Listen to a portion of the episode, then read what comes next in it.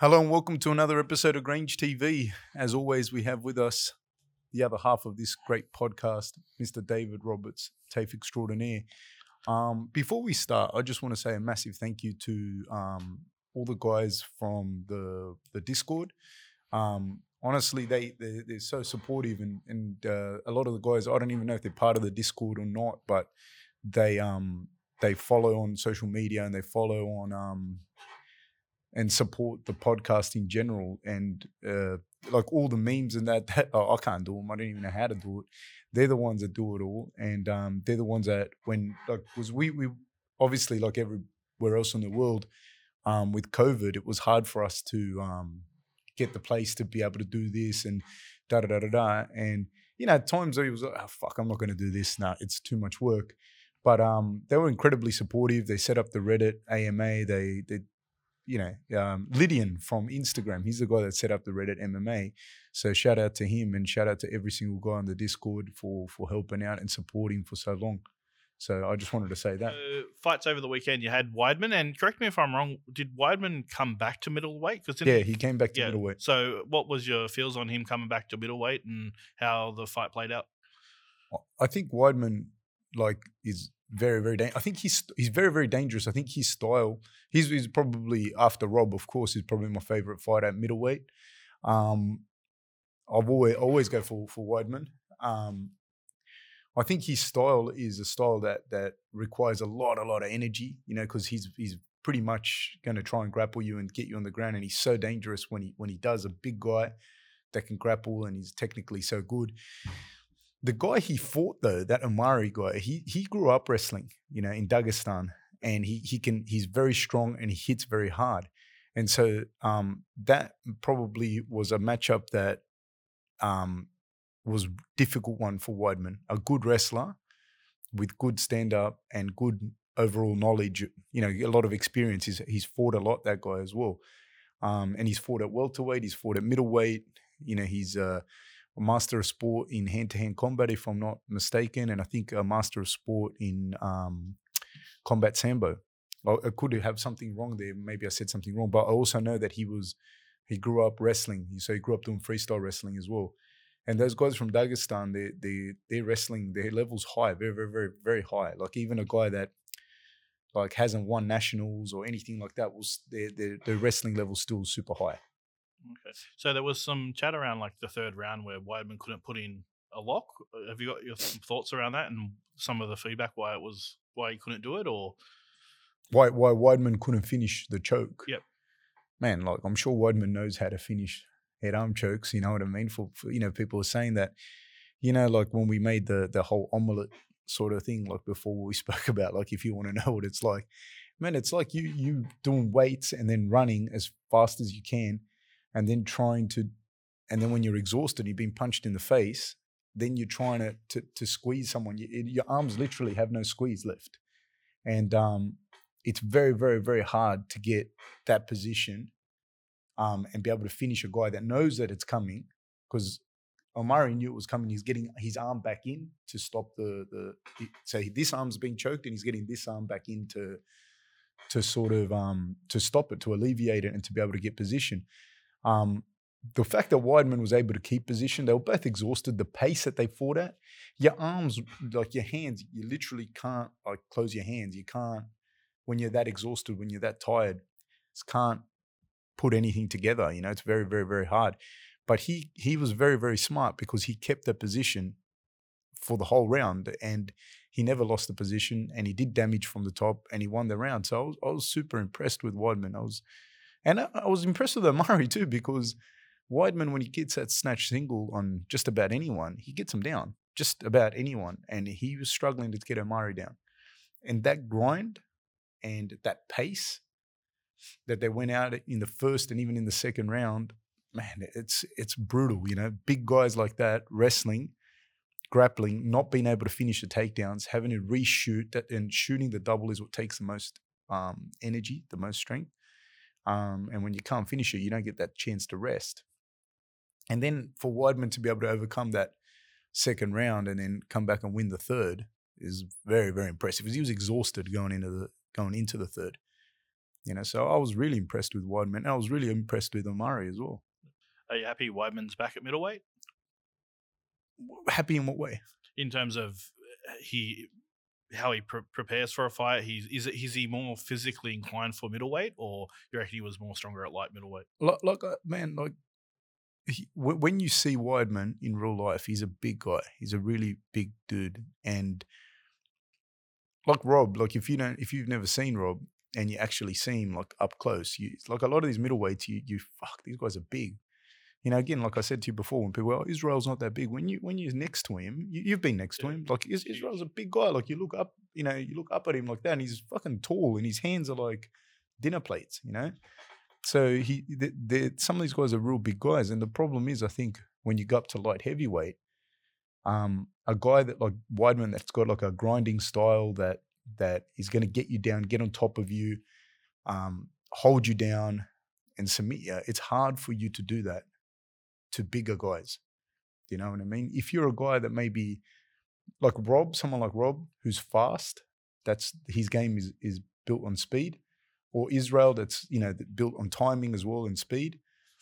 They can they can do probably I think a little better in at light heavyweight because I think Weidman on top of you at middleweight, if he gets on top of you like that, he's going to make life difficult for you. You saw when he fought Anderson, and Anderson had has very good jiu-jitsu off his back and Weidman was very hard for him to get off him. So, I mean, I I, I don't know. He's got good coaches. Who who am I? But I, I like him at middleweight.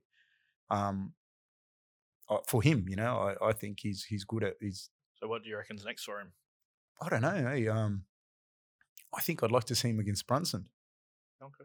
I think that'd be an interesting fight. Um, that will put both of them, uh, give both of them a clear indication of where they're at. I suppose. Um, my that's me. That's my opinion. Please insult me in the comments, but like and subscribe if you're going to do it. Please, I appreciate that. Um, but I, I, like you're asking me what I'd like to see, not necessarily. Yeah. I, I, would like to see him fight Brunson. I think that that would be an interesting fight. I think that's going to be Brunson's a good wrestler, a very good wrestler, and he's got power in his hands. I think Chris is a little tidier with his hands. Um, but it'll be an interesting it'll be an interesting fight. I, I, I would like that's a fight I'd like to see. Oh, awesome. So the main event, um, Lewis. Man, like the, the thing is, there's there's another example. Um, I can't say his name properly. Oleinik. He he um that that uh, that hold that he does, you know, that scarf hold.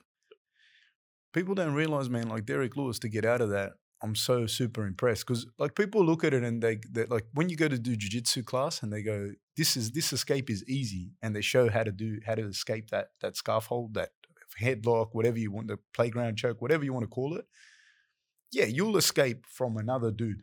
Like yeah. it's a white belt.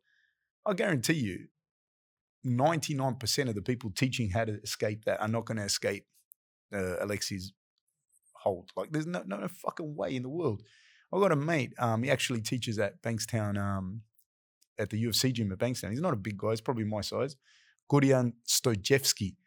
Um, and he grew up in um, like a Soviet system and that, and wrestling and everything. And he's, he's a good, very good submission grappler. And if he gets you in that hold, I've seen him tap out a lot of guys, like a lot of good guys. Not going to put him out there, but um, like they, they fucking crush you because it's a position that they've done since they're little kids, you know, and they they've got it down pat. Like Josh Barnett when he tapped out Dean Lister with that, and you're going to tell me Dean Lister doesn't know how to grapple and doesn't know how to escape that. So for Derrick Lewis to get out of that, I'm I'm impressed. You know, it takes a lot of strength out of the person doing it, but um, man, the, the amount of pressure to put on your chest, on your neck, on and you can't breathe. You just can't breathe.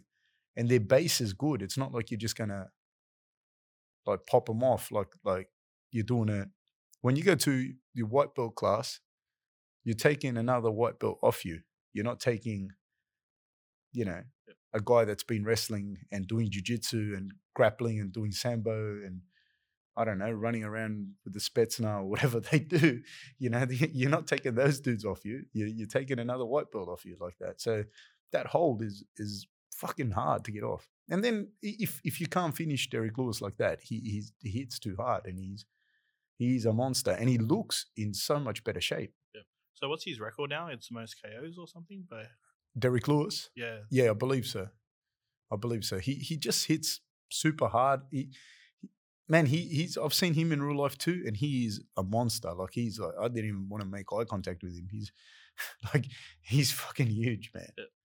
Uh, he always has interesting post comments. Post What did he say? I- He says, um, I think this time I just need to take a shit. I think last time his balls was hot. Now he just needed to take a shit. And mate, at least he's honest. At least he's honest. and we know that now. You know what I mean? Um, no, and that's that's it. Um, just a couple of real quick things. I want to first and foremost congratulate Mr. Jacob Malkoun for signing with the UFC.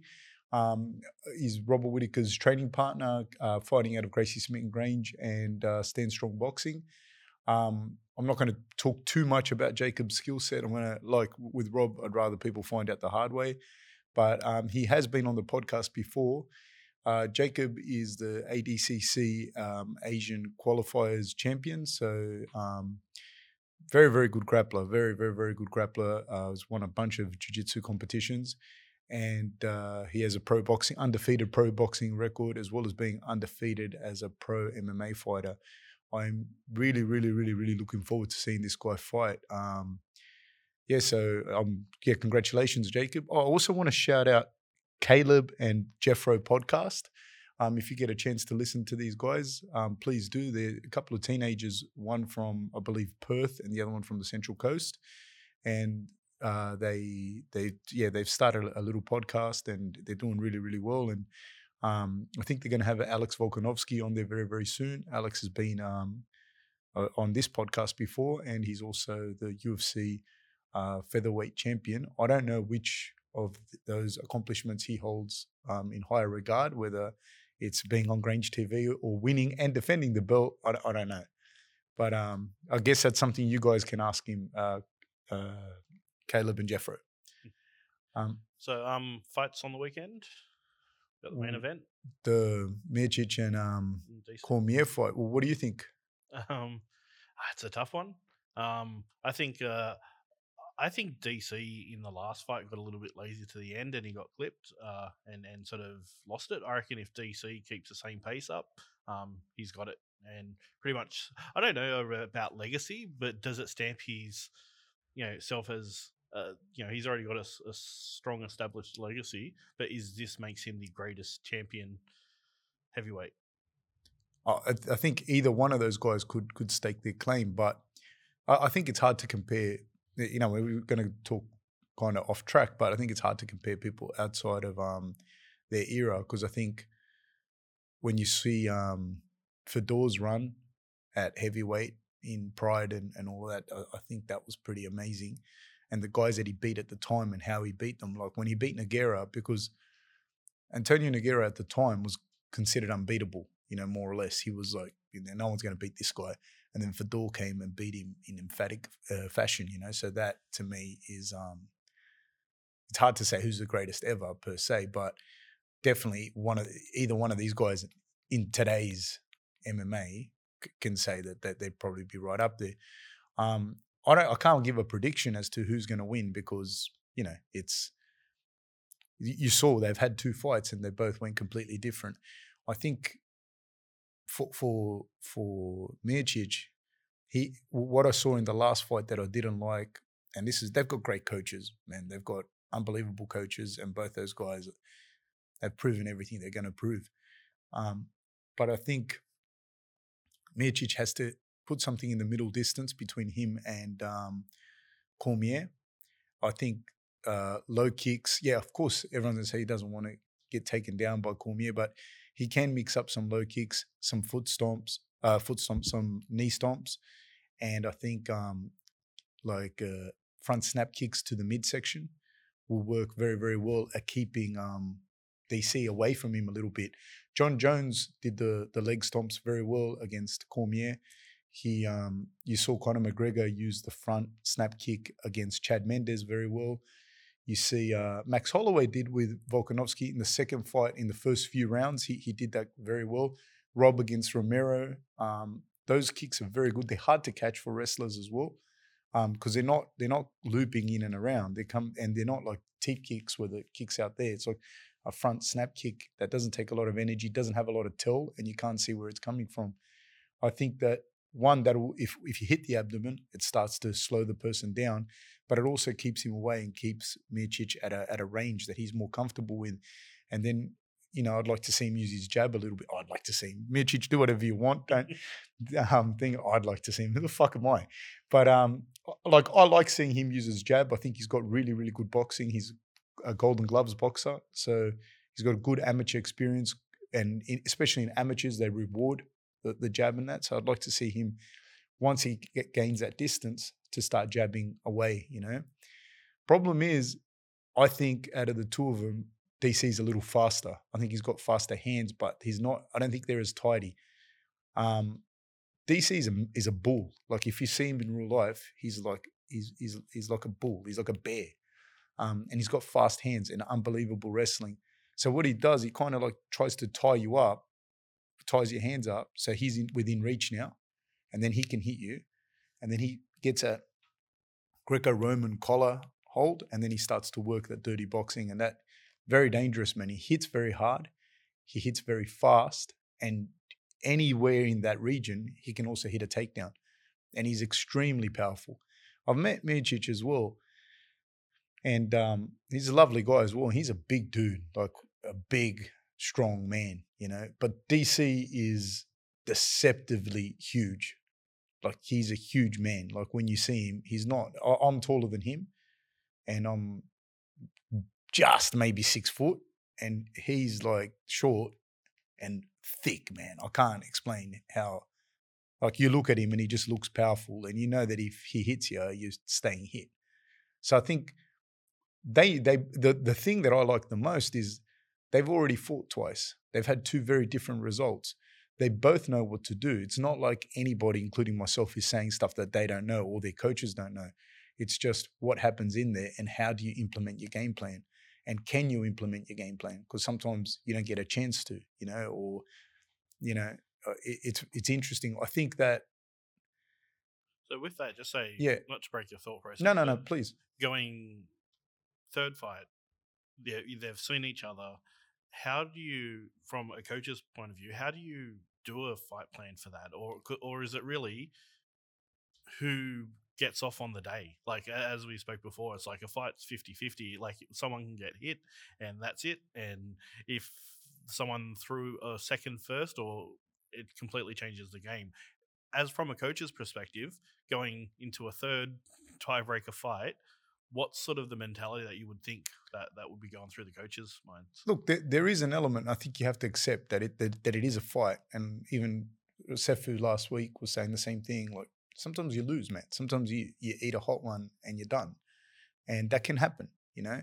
So I think there is a part there where you have to leave it in in the hands of the gods. You know what I mean? There is a part where so you don't put this unnecessary pressure. It's a fight. Maybe you clip him, maybe he clips you. But having said that, there are ways that you can mitigate the risks, and I think when there's also before I say that, there's also other things there's things that you don't know. Like no one necessarily knows going into it. Like I was listening to Javier Mendez the other day talking about um, uh, Vasquez, sorry, about the the first fight, and he's talking about um, DC having had surgery not long before that, uh, before the second fight, and how that may have affected. And back surgery, like people don't understand, man. Back surgery is no joke. Like any type of back surgery, it's it's no no joke at all. So I, I don't know how that affected. Before the first fight, um, Miocic had had a war with uh, Ngannou, and Francis looks like he hits pretty hard, you know. So you know you, you don't know how e- any of those things affected their game plans and their ability to take a shot or their ability to wrestle or their ability. So there's stuff in the camps that people don't know about, and you're never going to know about. So who knows what's happened there? The other thing is, of course, they're going to look over the videos of their last fights, um, look at notes and or videos of their training sessions, and look at what they could do better, what they, you know, where they didn't pull the trigger. Um, I, the the body shots that um, Miocic hit Cormier within the second fight in the fourth round, brutal, like absolutely brutal. I, I don't know. Like there's, I, I think, like, I said, what I said before is what I think um, both of them are going to try and do. I think that Cormier is going to like try and hurt him, hurt his legs early, Miocic's legs, and then get in close, dirty box, throw fast hands, and try and try and stop him, um, and wrestle when he gets in close. I'm not saying anything that anybody else doesn't know, and I think Miocic is probably you're going to see some straight line kicks to the body, a bit more attacks to the legs, maybe some knee stomps, maybe some some leg kicks, some calf kicks, um, and probably using his jab a little more, probably. Um, the thing is as well that the the other thing is a left high kick, spamming a left high kick every now and then with Cormier, I think would be really good because Cormier always drops his head to this side. That's how John, Jon Jones caught him, but he always drops it badly this side, and that's um, when uh, he drops it whether it's to change his level or to get out of the way of strikes. He's he like there's a real like over accentuation this way to his right. We- We've spoken about this before, and you said that like when you watch tapes of someone, you just see that. So i- would that sort of thing, like they probably identified it. They probably watched the fight with Joneses before and sort of see that. How do you untrain that? But but the thing is, you got to you got to also understand because I'm not criticizing Cormier because who am I to criticize Daniel Yeah. Cormier? Um, you got to understand because when when it probably leaves his head open, but it's probably part of his level changing as well. Yep. Do you know what I mean? leads to an opportunity. Yeah, so so you don't know what he's going to do. It's easy to say it after it happens, Yeah. but you do see. After he gets hit, everyone That's it. That- that- that's exactly and if right. It, and if it plays out and he's the champion and everyone loves him, he he he drops his level and grabs that single a lot of the times. Yep. Um, he's you know he can also drop his level like that and then come up with an uppercut, which he did do in the in the second fight. He did that as well. Um, and when we're talking about that, it's a split second. Yeah, it's not like like you, you you can't wait for him to do it. Yeah. You've got to know that maybe you throw a jab, and when you throw a jab, he slips to the to his right, right. So you throw the jab, he slips to his right. You've got to figure out a way. Can I get that left high kick coming up? Yeah. Or um, so in a way, like just for a non-fighter like myself, like you really has have to anticipate that kick or that punch for that dip before it actually happens. Yeah, so it'd be something, and and then you can do all the stuff that you do, and you don't catch him, and he catches your leg and takes you down. Yeah. You know, it doesn't mean that you don't have a good game plan or or whatever. Like it's people don't understand that. They don't understand what's happening in the actual fight. Like a- anything can happen, and the fact that maybe Miocic goes out there, throws a left high kick, catches Cormier. That doesn't mean that Cormier doesn't know or was unprepared or anything. It just that's the game. You know, these guys are fighting you know they're, they're fighting MMA. But that's my opinion. Please like and subscribe, and then put down all the insults you want in the comments.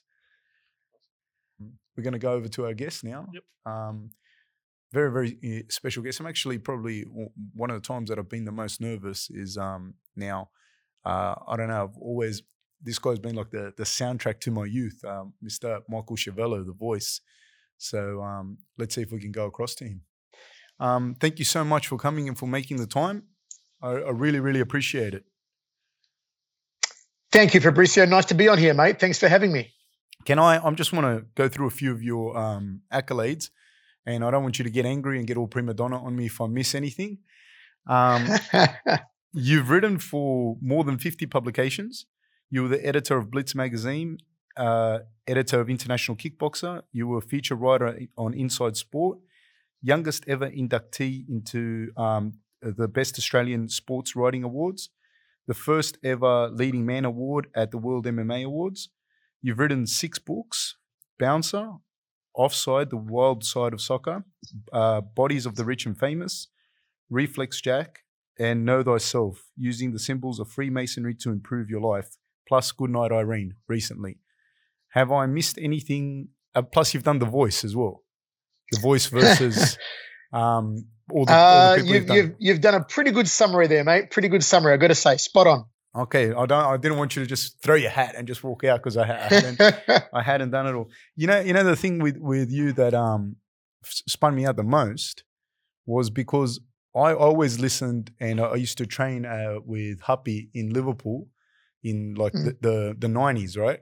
when when Mark and all of that, and I thought you were like an older guy, right? Because like say I was like 16 and you were um you were commentating on on Fox. And so I used to always imagine the guy good night, Irene Mark Hunt, the man with the sleepy," all that stuff. So I've, you know, you've been in my head since I was about 16. And then I realized oh, this guy's like five years older than me. Like, so you were 21 when you inked your first deal with Fox. Am I correct? Yeah, uh, I think Foxtel came to Australia. Pay TV came in '96, which is when I began commentating for them. Uh, I was the youngest commentator ever on Australian television. I think I probably still hold that um, that title. 21 years old.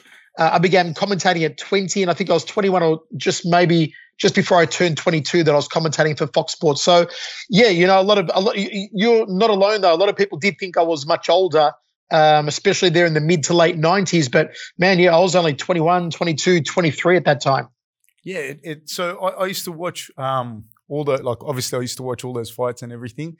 Um, and like seeing like fights like like I said to Ray when we did his last week, like seeing fights like him and Mark were like I knew the kickboxing wasn't for me, man. I was like, no, I'm gonna go do something else, anything, but not but not that.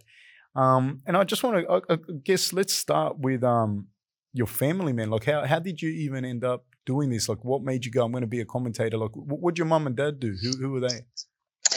No, it's an, it's an interesting story because when I was growing up, uh, I come from a, a family of uh, my dad was a immigrant factory worker from Italy, uh, shoemaker, worked in a factory, turning his hands black, making shoes, and uh, grew up with three sisters. And uh, when I was growing up, the only thing I ever wanted to do was become an architect, strangely enough. That's all I wanted to do was be an architect. And when I was 15 years old and I wrote away to um, 20 or so architecture firms for work experience placement, and uh, strangely, none of those architecture firms ever wrote back to me, not even with a no. It was just the weirdest thing.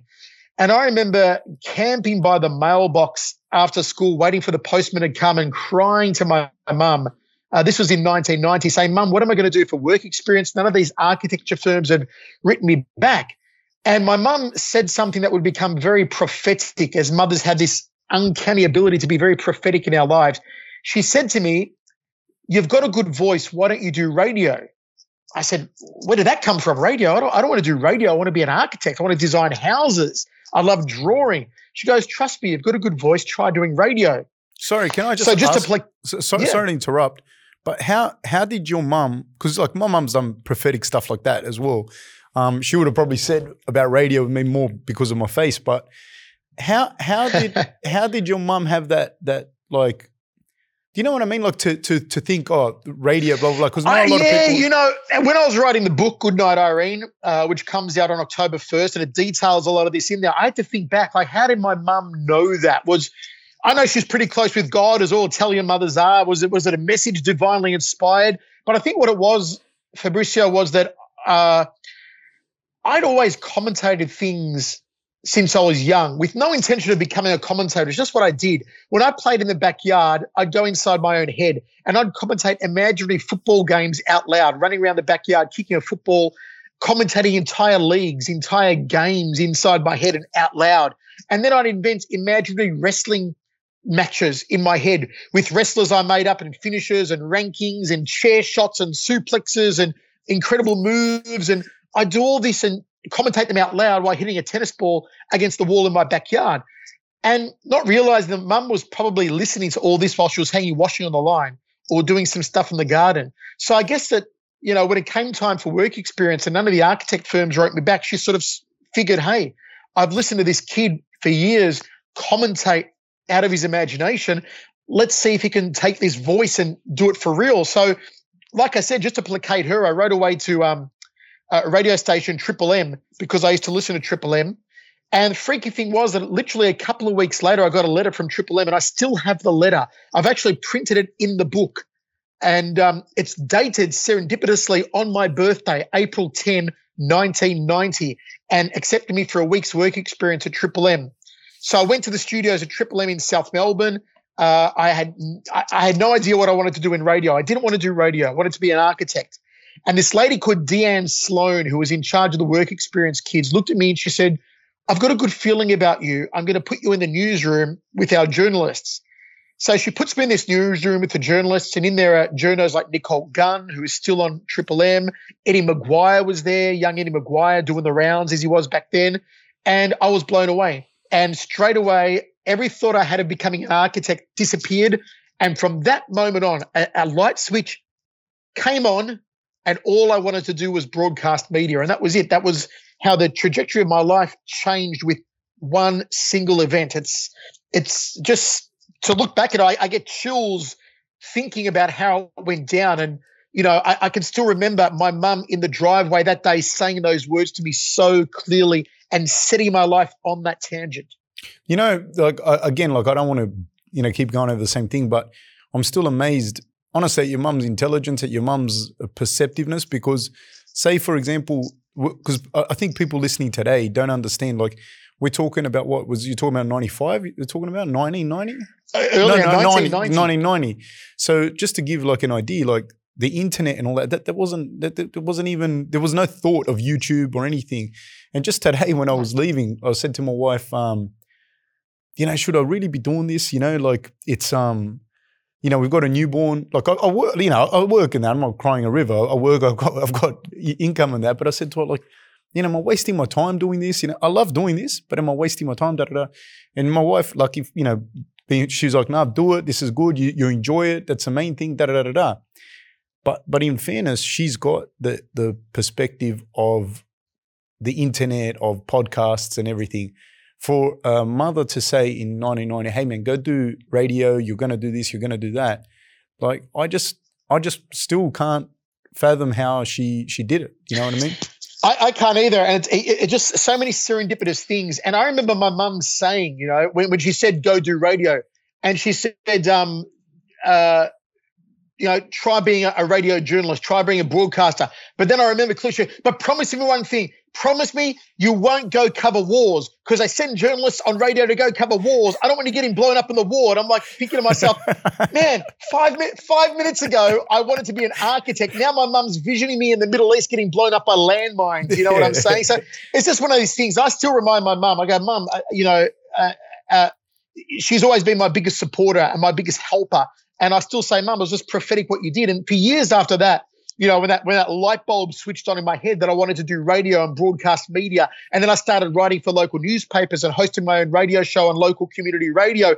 Mum was the one who was driving me around every weekend to cover soccer games that I'd commentate on 3AK. Uh, to, to, to, to cover uh, games, football, amateur football, and local soccer that I do for ABSW and the leader newspapers and and magazines and El Globo newspaper and all that sort of stuff. She was driving me around all weekend. She believed in me, and her belief in me gave me belief in myself. And just through sheer passion and dedication and hard work, you know, I, I made it happen. And it's still hard work, and it's still dedication, and it's still passion, even though it may seem like, yeah, I'm on top of the the commentary world, on top of the, the martial arts world, you know, working for one championship and having done K1 and Dream and Dynamite and the Olympic Games and the Commonwealth Games and the contender and all this stuff, you've still got to work hard to stay on top because you're a part of a very competitive industry where everybody's trying to get that foot in the proverbial door. Yeah, and the top of the pyramid, there's less space up there. You know what I mean? So there's not there's not 12 guys commentating one F one FC. There's like you know what I mean? There's you only doing your job, you know. So it's even right. It's even harder. And so you've got to guard. You, you want to guard that, protect that, and the way to do that is by always improving, not resting on your laurels, not saying, "Well, I'll just, I'll just, uh, you know, clock in and get another paycheck." Even today, and Fabrizio, I've commentated roughly around. Man, I've been commentating since 1994, so 26 years since I first commentated. That's fight sports. Okay. I've probably commentated about 7,000 fights, maybe more than anyone else, about 7,000, if not more fights. And the thing is that even today, I still try to do better the next show than I did in the last show. I still watch the show back and go, what can I do better? Where did I go wrong? How can I improve? How can I change? How can I mold? How can I tweak to sound even better and give the audience something even better than what they got last time? And I think if you're not doing that in life, if you're not evolving from the person you were professionally and personally, but you know, we're talking professionally at the moment, if you're not evolving from who you were a year ago or five or 10 years ago and you're resting your laurels, then you, you're bringing nothing to the table. And that's a very scary predicament to be in because at any time someone could just turn around and go, well, you know what, we're going to go a new direction because you've you've become stale. And I, I, never want that to happen. And this is a job that I've always ferociously and fiercely, you know, fiercely guarded and been protective of and fought for. And even going back to the K1 days, I remember commentating a show with Ray Sefo. Uh, where were we? I think we were in Fukuoka, Japan. We did a show, we commentated together. And I traveled with glandular fever. You know, uh, in America they call it mono, mononucleosis, glandular fever, which is really bad. You get swollen lymph nodes, yep. you sweat a lot, you, you sleep a lot, you're really bedridden for a couple of months. Well, I was at the peak of glandular fever, and I went to the doctor and I said, I've got to go to Japan and you know, commentating Fukuoka, and he's like, out of the question. You're going to stay at home, you're going to sleep, you're going to relax, get rid of glandular fever. And I said, no, I, I boarded a plane the next day. I was over in Fukuoka, sweating like a pig, really hot, but I did it. I, I commentated. And I've done that so many times where, you know, I, I may have been sick or under the weather, or it may have been a, a hectic schedule. For example, commentating the Contender Asia finale in Singapore one night in 2008, going that very night racing to the airport in Singapore, hopping on a plane, then flying to Japan to commentate K1 the next day. I mean, these crazy schedules.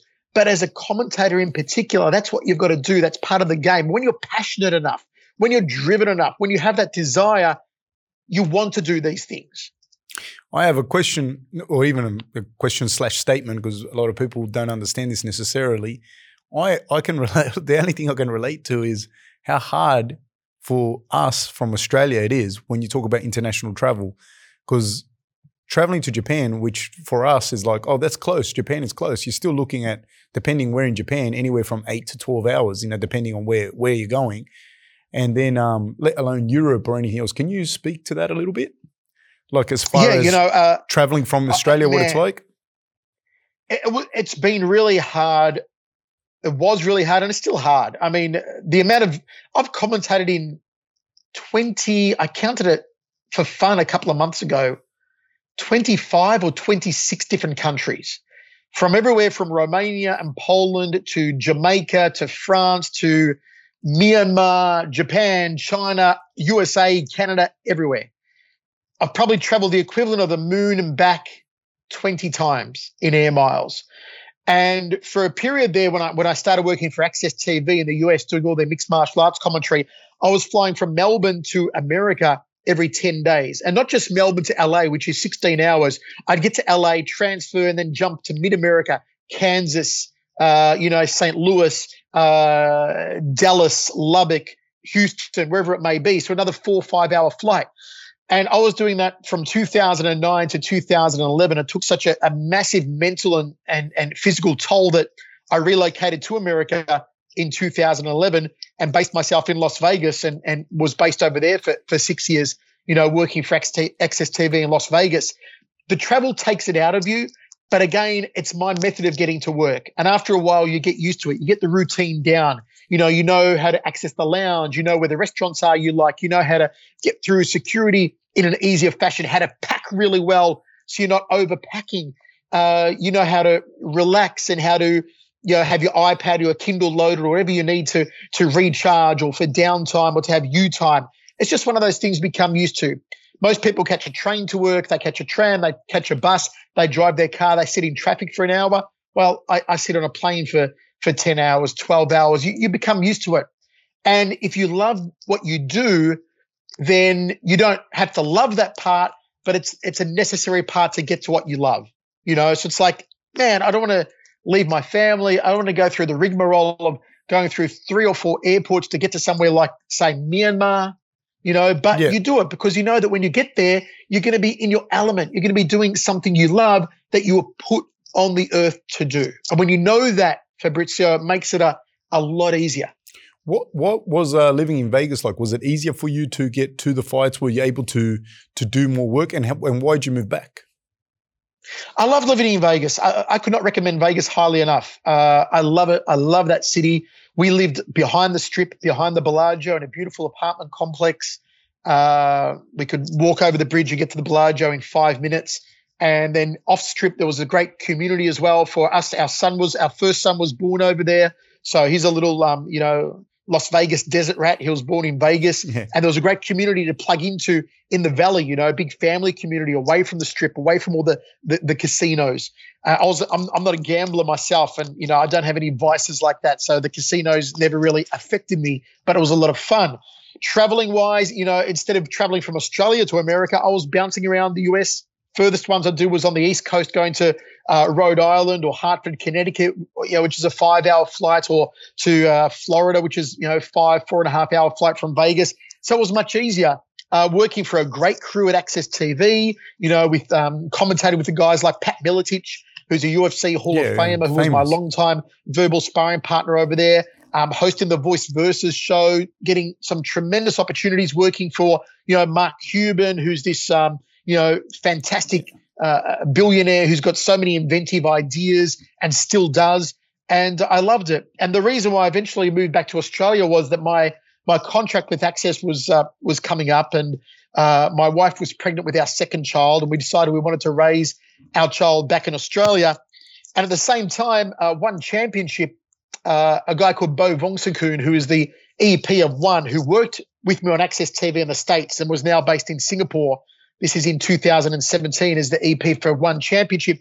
He used to contact me all the time saying, Michael, can you come commentate One? Can you do this event this weekend? And I'm like, Bo, I can't. I'm locked in with AXS. And eventually, when I knew I wanted to go back home to, to Australia, I said, listen, make me an offer. If One Championship really wants me, make me an offer. One made an offer. The offer was good, and it was my uh, way to come back home. And from you know AXS, which was great, doing the regional shows in in the US, getting back to doing big shows, worldwide shows for over 150 countries with one championship in arenas that were holding you know 20,000 people again um, was an opportunity too good to miss, and one that I have relished and still continue to relish. If I say one FC, K1, Dream, uh, Sengoku, AXS, the Mundine versus Green, um, boxing in Australia, the kickboxing stuff you've done in Australia, um, the Olympics. I don't know. Tell me what which which ones were, you know, what sits at the forefront uh, for you? Uh, you know, the Olympic Games, I think, for anyone in the sports world, whether you're an athlete or a broadcaster, I think the Olympic Games is like, it's that notch you try and get under your belt. You know, it's that one you really aspire towards. And I did it in 2008 at the Beijing Games, commentated all the boxing, uh, which was about 232, 242 fights in 11 days, commentating on my own solo for 140 different uh, countries as part of the ABU, the Asian Broadcasting Union. That was a, an experience I'll, I'll never forget. It was just, there's nothing like being a part of the Olympic Games, being a part of the biggest sports event on the planet. K1 for me was a fairy tale. It was a dream. It was my um, uh, my true passion, my ability to take all my imagination for commentary and put it into a product with the storylines and uh, the characters we built and the action and the way we presented it. I mean, K1 gave me just the biggest palette to be able to paint a, a, a masterpiece, you know, a beautiful picture as much as I wanted to. They gave me all the tools to work with, and the the character we injected into it, I think, was was amazing in those days. How And now with one insane was the rule championship- set? Uh, You know, sorry. The rule set at K1 is is insane. It just it it just it's everything about excitement at K1. You know what I mean? Like it, it, geared suited you really really good. thing. So sorry. Yeah, uh, K1 was built for knockouts. It was built for television. yeah, yeah. And even the way that they operated, these guys wanted excitement above all else. They didn't want technical know-how, technical commentary. They wanted excitement. They wanted storytelling. They wanted characters. And one championship is very much the same, not to the extent of of K1, which was a lot more liberal in what you could you could do and say. But one championship is also about storytelling and building building real life heroes uh, rather than you know getting bogged down in the technicalities of, of what's going on. Um, but you know, K1 uh, was certainly a highlight because it just gave me that chance to you know go all out, just do it all, and um, you know have the responsibility wholly on, on on me to to quarterback the English language broadcast worldwide. It was a it was huge. And, you know, I started doing that when I was uh, 25, 26 years old. It was just for a young person, you know, to do that was a massive responsibility. And I sort of took the ball and ran with it. The, the thing is, the thing you're saying about K1, like it's exactly right. You could grab someone that's never seen fighting before at all, and they could watch it, and you put your voice to it, and they're listening to the commentary. They're not not to say you don't have technical knowledge. Of course, you have technical knowledge. But at K1, it was exactly that. It was like like meat and potatoes. The story.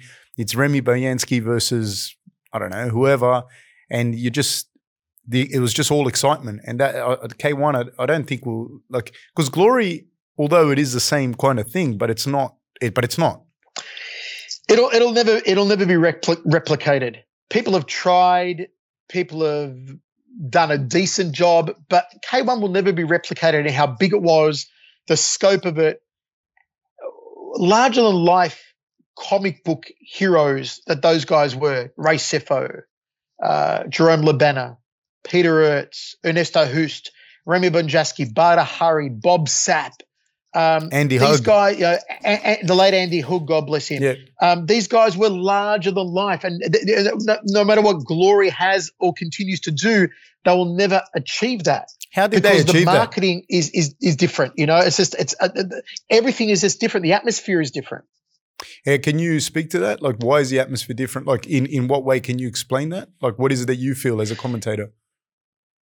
Well, I think first of all, K1 concentrated on the heavyweights. So it was one market. Before K1 Max came along later on, it was a one market. It was the heavyweights. It wasn't let's go for 10 different weight classes. It's let's focus on the big boys, the heavyweights, because to Japan, they're the they're the main attraction. Okay. The Japanese are smaller people. You don't see people who are six foot five, six foot six, 300 pounds walking around in Japan. So to see these K1 figures, and not, you know, these guys weren't all freak shows. Yeah, you had some freak shows like Hongman Choi, Bob Sapp. But other than that, these guys were highly skilled monsters. I mean, Semmy Schilt was six foot 11, 120 kilos, highly skilled.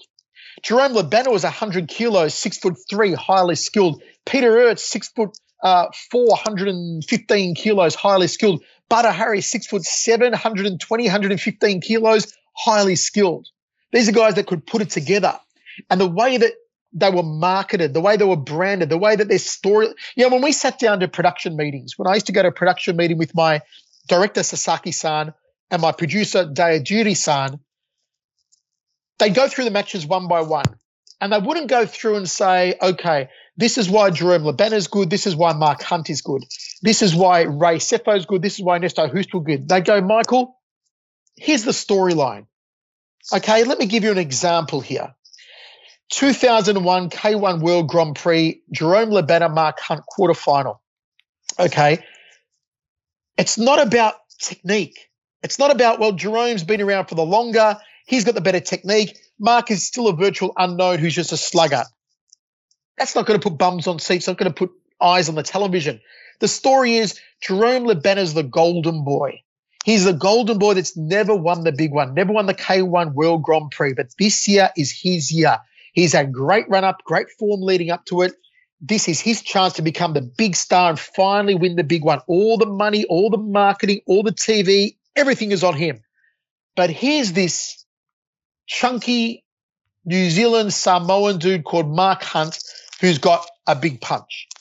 But the stories come out recently that Mark Hunt once got hit by a truck, got run over by a truck and got up after it. Didn't go to hospital, wasn't hurt. So then at the press conference, the media surround Mark Hunt and say, Mark, is it true you got run over by a truck once and you got up, didn't go to hospital? And Mark goes, Yep, it's true. It happened in Auckland. And just think, guys, if a truck hit me on a road and it could have knocked me out, what chance does Jerome Le Banner with all of his so-called fabled knockout power have of knocking me out. The story was set. You had this hatred between the two guys because Mark showed no fear of Jerome. Jerome had this arrogance about him, and we were painting this arrogance. The arrogance, he turned his nose up at everybody, Jerome Le Banner. Huh. Even at Mark, the way they stare down before the fight, it's like he looks at Mark as if to say, Who do you think you are, little fat man? Who do you think you are to share the ring with me, the great Jerome Le Banner? And Mark, who came out to the ring with his t-shirt saying bad coconut, just sort of stares at him, does this. Eh, all right. We'll see. First round of the fight, Jerome Le Banner owns Mark Hunt, owns him for three rounds. Inside, outside, leg kicks are hitting Mark's thigh. He's beating Mark to the punch. He's getting on the inside, landing combination, getting out of range. Mark cannot hit him flush. Second round, Mark changes it. Mark decides to suck Le Banner in. He drops his hands, invites Le Banner to hit him on the chin.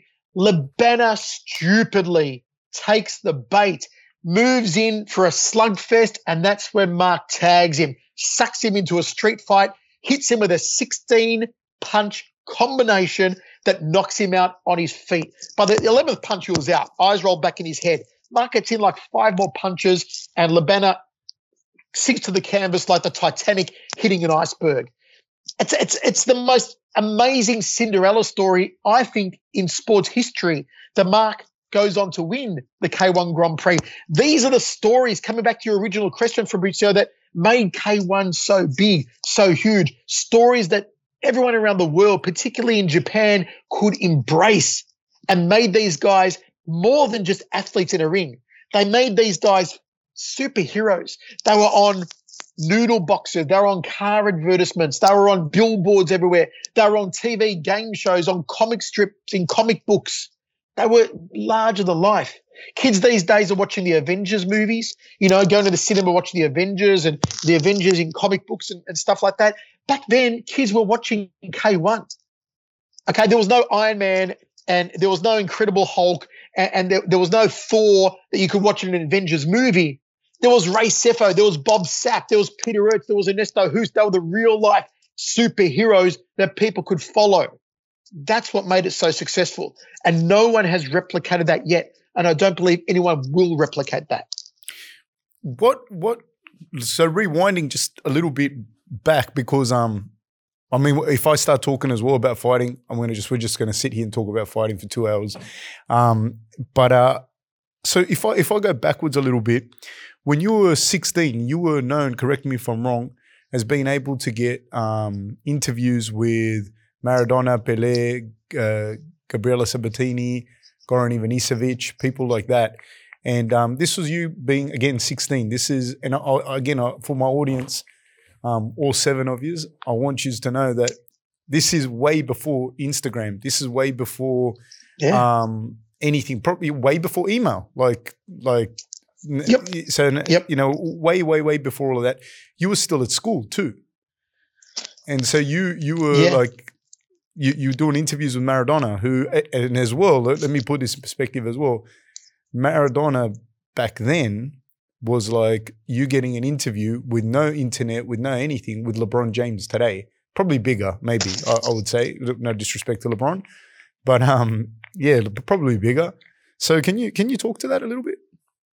It was, uh, you know, I started doing a community radio uh, station uh, working on a community radio show called Southern Sport in 1991, end of 1991. So, what was I? Uh, 15, going on 16. And uh, I wanted to interview people. I wanted to interview athletes, sports people. I wanted to interview big name sports people. Okay, big names that commercial television and commercial radio took for granted. I wanted them on this little community radio station that was above a Salvation Army store in Melbourne's southern suburbs. And even though I was 16, 15, I didn't let it hold me back that I was young and that I was on a, a small radio station. I would find out where athletes were staying when the cricketers came to town, when the tennis players came to town, soccer players came to town. I'd find out what hotel by scouring newspapers at the news agency or magazines and, you know, reading up on them because there was no internet back then, no email, no internet, none of that. And I'd find for example, I'd find out where the cricketers were staying when they came to town, the West Indies, the Indians, the Pakistanis, etc. And I'd ring the hotel. I'd stay up all hours of night, ring the hotel. I'd ring the hotel. I'd drop my voice down a couple of octaves so I didn't sound 16 years old. Instead of saying oh, I was from Southern FM, I'd say 3SCB. So I'd use the call sign of the station to sound more like a professional station. And sometimes I'd lie. You know, sometimes I get cricketers like Richie Richardson, who was the most famous cricketer on the planet, the West Indies captain back then, when I was 16 years old, asking me, "Oh, okay, uh, are you any relation to um, 3AW?" Oh yeah, of course we are. I work for 3AW sister station. You know, my show is the show to every cricketer who's been on, and I list all these cricketers. None of them have been on there. He didn't know that, and so I'd fib, and it'd work, and I'd get him on the radio.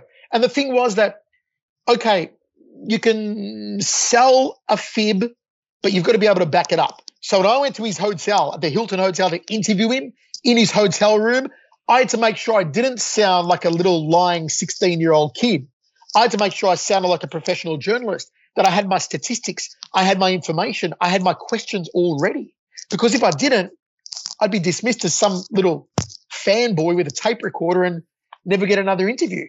And I remember interviewing Richard Richardson and I did an introduction of him, like you did one for me earlier on. And he's like, Whoa, you know more about me than I know about myself. That's amazing. And that gave me such a confidence booster. The same when I interviewed Dennis Alexio in 1992. You know, I was 16 years old and he was the first person who ever asked me how old I was. And I was so scared to tell him I was 16, you know, for fear that he'd think I was some teenage fanboy and, and tell me to hit the pavement but ended up doing a, superb interview with him. That you know was a, a, great radio interview. And you know that was what got me started in the kickboxing in, in the fight game you know meeting dennis alexio. And he was my inspiration um, to, to, start that. Without that i might not have been here today.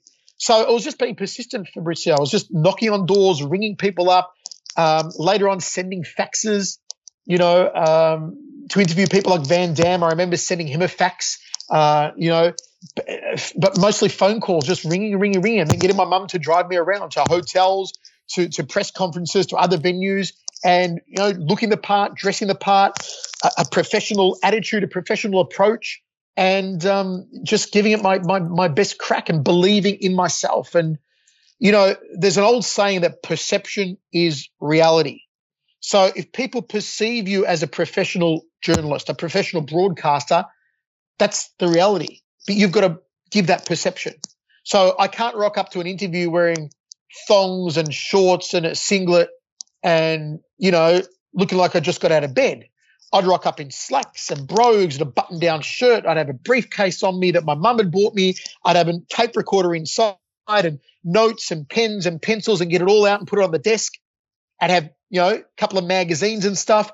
So, hey, I looked the part of an actual journalist perception is reality. I've always believed in that. And even today, I mean, I have no, I've never had a qualification for this. I, I finished high school. That was it. I never got a degree in journalism, in broadcasting. I have no doctorate, no master's, no diploma, no bachelor's, nothing. I dropped out of university studying journalism after three months. I hated it. It was killing my writing. I dropped out. Much to my parents' dismay at the time, I dropped out. And can you speak about that when you say it was killing your writing? Can you? Well, I was I was writing for several newspapers and covering fo- local football, VAFA, and local soccer, and um, doing some feature writing in magazines while I was studying at Deakin University in Geelong. Now, I'll, I'll preface this by saying nothing against the, the journalism course they offer. They produce a lot of great journalists who have gone on to some very, very good things. It wasn't for me though, because I found that the way they taught me to write was so restrictive that they weren't paying attention to me as an individual, but it was like, you now must write the same as the other 30 people in this journalism class. And God forbid you try to put a little bit of personality in there and you go off script a little bit and try and, uh, you know, uh, gonzo it a little bit, you know, um, that was frowned upon. And I just couldn't, it was too restrictive. I couldn't write like that. So when I quit after three months, I taught myself how to feature write. That was in 1993. I, I quit uni. Not by 1998. I was inducted into the Best Australian Sports Writing Awards, the youngest person ever inducted. I was one of the 26 best sports writers in Australia that year for a piece I did in Women in Sport magazine on Cathy Freeman. I taught myself. So a message for people out there. And I, I address this in the book, Good Night Irene, which is out on October 1st. And you can pre order it now. But it's in the book that I want people to know, Fabrizio, that if you are passionate enough and you've got the desire to do something, go for it and do it and believe in yourself and work hard enough. You don't always need the certificate on the wall. You need the passion. You need the drive, the determination. And you can teach yourself a lot of things. Okay. Always practice. But when you practice, whether it's broadcasting, whether it's writing, they say practice makes perfect. Well, practice with improvement will eventually Yeah. make perfect. Perfect If you practice. keep practicing and you're doing the same thing over and over again, I mean, if your your podcast today is the same as your podcast last week and the same as the week before, you're never going to improve. But if you're practicing, so next week's podcast is even better than this one, then you're you're going to get better and better and better, and eventually you're going to perfect it. Okay, even though you know a work of art is never never finished, it's only ever abandoned. You're eventually going to get something close to a state of what you consider to yeah, be of course. a, a- a perfect product, you know. Um, so that was me. I always just had that drive and determination, and I had people tell me, "You're not going to amount to anything in TV." You know, I, I was I was the fat wog, dude. I was the fat wog with the greasy hair. I had hair back then. I was weighing 130 kilos in my early 20s. I had no tact with women, no social life. Man, I used to hide in darkened cinemas with a box of popcorn and a big Coke because I was, I was, I was upset about the way I looked, man. I was not happy with the way I looked. I was not confident around people, around my family, around my friends, definitely not around the opposite sex. Only confidence I had was when I was doing two things talking on air and writing because they allowed me to be invisible. When I was commentating on TV or on radio, you couldn't see me. You couldn't see how fat I was. Through my words, when you were when I was writing in magazines, you couldn't see what I looked like. So I could be anyone. I could be an award-winning writer. I could be the voice commentator. I could be anyone. And those two things gave me the confidence. I had people say, You're not blonde haired, blue eyed, you don't have an Anglo Saxon name, you're not the TV image. Even to this day, in Australia, and I hate to say it, it's true, man. I tried to break down doors so many years in Australia, and all the doors that have opened up for me over the years, outside of Fox Sports very early, you know, and even with Fox Sports, I got to say, It's a very I specific for them. genre as well that you were it was. doing. It was a very niche. It was kickboxing. Yeah. I wasn't allowed to do the boxing for them. I asked, "Can I commentate boxing?" No. Can I commentate soccer? Let me commentate the soccer. I know soccer inside out. I was founder of Soccer International magazine. I've covered two World Cups. No. Let me commentate rugby. Let me commentate AFL. Let me commentate swimming. No. Stick to kickboxing. Very limited market. I kept knocking on the doors, wouldn't get anything. You know, I, overseas, I got opportunities in America. I got opportunities in Japan. My opportunity now again is in Asia. It's just one of those things, you know, but I never let it get me down. I always worked to go beyond that, you know, stuck to my guns and realized that I have got a good voice. I can write. I can deliver something that other people can't do it like I do it. And people overseas saw that and gave me the opportunities. But, you know, for, yeah, I had a lot of people, man, tell me that you won't make it. It's not nice to hear. And when doors keep shutting on you, you wonder, like you were saying before, you wonder, should I be doing this? But you keep going, man. I, I have a question. We we were at school together. Let's say we're the same age. We're at school together. 96, 97. I would have been, say, 16, 17.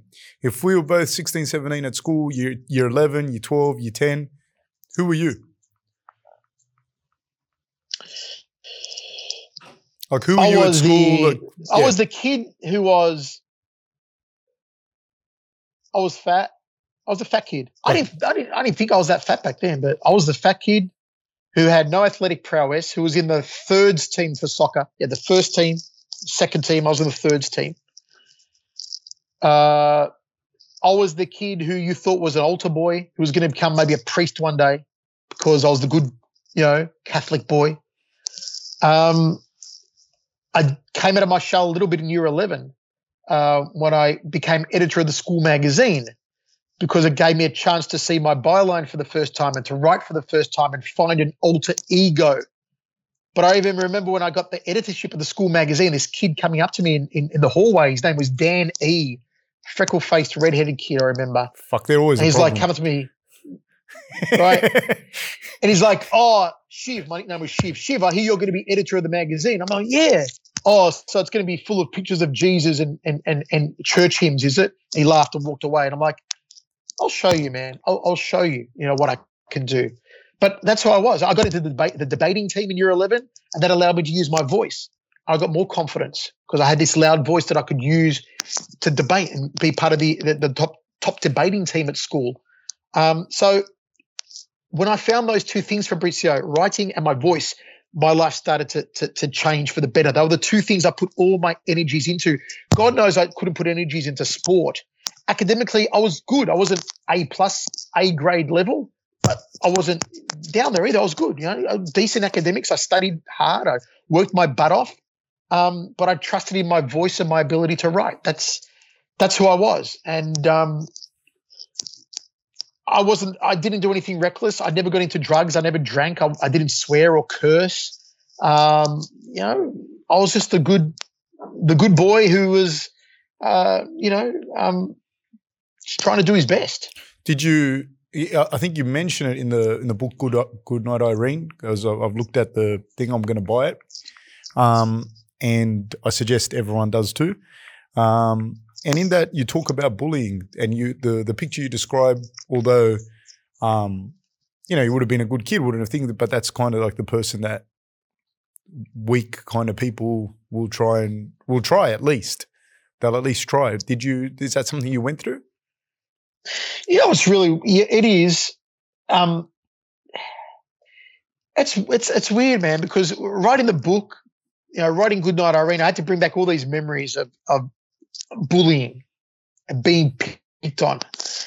And it was weird, man. I this this guy on Facebook. I won't mention his name, but it's a guy I used to go to high school with in Facebook, and he saw it. He saw a write up about the book, and you know, the book's entitled Good Night Irene How a Bullied Fat Kid from Melbourne Became a Global Broadcasting Star. So in the subtitle of the book, Bullied is there. Bullied yeah, absolutely. And he wrote to me on Facebook. He's like, Oh, hey, Shiv, I saw you got a book coming out. He goes, Funny thing is, I always remember you being a, a um, um, well, I, I, I don't want to get this wrong. I always remember you being a pretty happy, a pretty happy, level headed kid. I'm like, okay.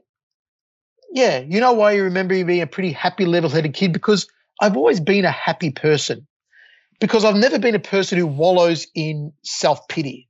I've never been a woe be me, oh, pity me, have pity on me, everybody hug me, oh, everybody have pity on me. It's never been me.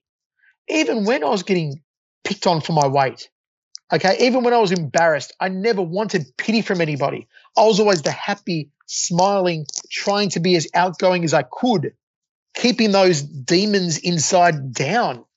Because that's the way you do it. I don't want to give in to them. You know, I don't want to stoke the fire. I want to put the fire out. I'm not going to fuel the anxiety, the pain I'm already feeling by going into a, a you know woeful self misery. And he deleted this message. I think he realized it a day later. And I went to I was going to reply to him. I thought, you know, I'm not going to. I'm just going to let it go. And he deleted the message. So he must have thought about it. It's like, and this kid, mind you, this was one of the, this was one of the kids that was those kids who used to pick on you at school. The kid that was the top sportsman, had the good looks, had the good marks, had everything, came from a well-to-do family, you know. But until you're in someone else's shoes, until you know what it's like, you can't comment first time I got teased was in grade three. Kid in the I, kid in the playground called me beach ball. I mean, running around, beach ball, beach ball, poking me in the stomach, and to me it was like the, the, the, the that was the, the loss of innocence because when you're in grade three, man, you don't know you're different to anyone else. You don't see it. You're happy. Everyone, you're the same as everyone else. Just a kid in the playground flicking footy cards, eating a sunny boy, you know, talking about Swatch watches, in the 1980s. Yeah. And then all of a sudden, huh? I'm a beach ball. What does he mean? Poking at my stomach? What? I'm I'm fat. I'm different to all my my friends who I'm playing foursquare with, playing footy cards and marbles with. I'm different. You know, year eight, uh, we went on a, a school camp to a place called Buxton, and then got back from camp. And I remember there was this new kid to the school. They hadn't been there for four months. And one lunchtime, his name was Edmund. One lunchtime, no, Ed Wood. He came and sat next to me, and I thought, oh, this is cool, man. The new kid sitting next to me, drinking his Coke, eating his sandwich. I'm there eating my mortadella sandwich.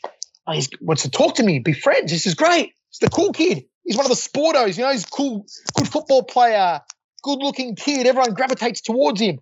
Sits down next to me. He's like, hey, Shiv, how you going? I'm like, Ed, I'm good. I'm great. Big smile on my face. This kid's talking to me, man. He goes, oh, he goes, oh, did you have a good time at camp? Yeah, I did. I had a great time at camp. How about you? He goes, oh, yeah, yeah, yeah. He goes, um, I, I, I saw your footprints. I'm like, oh, yeah, that's a weird thing to say. Okay, must be getting into a joke. All right, he's the cool kid. It's gonna be a good joke. Got to remember it. I always figure jokes. Yes, yeah. We went abseiling down the cliff face, and he goes, "You're so fat. I saw, I saw the footprints you left in the rocks." And I just sunk, man. I sunk. I'm like, really? My my face has sunk. And he went off and laughed with his mates and gave him high fives. I'm like, you don't know me. It's the first time you've spoken to me. You're new to the school. You've been here four months, and you, you you're doing shit like that. I mean, you know, they're the type of things, and I address them in the book. And if life, it can go two ways, Fabrizio. You can either let them get to you and use it as, as an excuse to not achieve anything, or you can say, I'm not going to let it get to me. I'm going to use it as an impetus. I'm going to use it as a springboard. I'm going to say, you know what? I'll prove you guys wrong. You thought that I couldn't do anything. You thought that I was just going to be the fat wog, okay, who couldn't follow through with his dream to be on TV, his dream to write books, write magazines, etc. I'll show you. And it's not the driving force of my career. It's never has been the driving force, but it's part of it. It's like I showed you. I want to. I want to keep showing you. You know. So I, I hope anyone watching this who, who's being bullied or has been bullied or has kids or knows kids that have been bullied can can watch this and go listen to what I, you know what Michael's saying because I was there and I overcame it and I did it and anyone can do it and these days Fabricio there are so many more opportunities to do it I'm looking at you right now with the headphone and the, the microphone and this beautiful setup that wasn't around in 1990 when I was young It wasn't around 20 Yeah. podcasts ago. It wasn't around, man. Podcast, in, you know, Instagram, Twitter, YouTube, Facebook wasn't around. These days, if a kid says, I want to be on radio, you got every opportunity. Buy yourself a microphone, log into your computer, hop on YouTube, record. Do an Instagram live, do a Twitter live, do a Facebook live, do a video, chop it up, edit it up, do effects, everything, music, put it online. It's all there. You can perfect your art and grow an audience. Didn't have that back then. So believe it, just got to believe in yourself. Don't listen to what others say. If they're not supporting you, don't worry. Just go ahead and do it, man. Make it happen. I, I have a question for you. We go on here like you have with you know all these fights, one FC, all the things, Sengoku, everything, and you've done kickboxing, MMA thing. What's it like? Like, say for example, you and Ray are friends.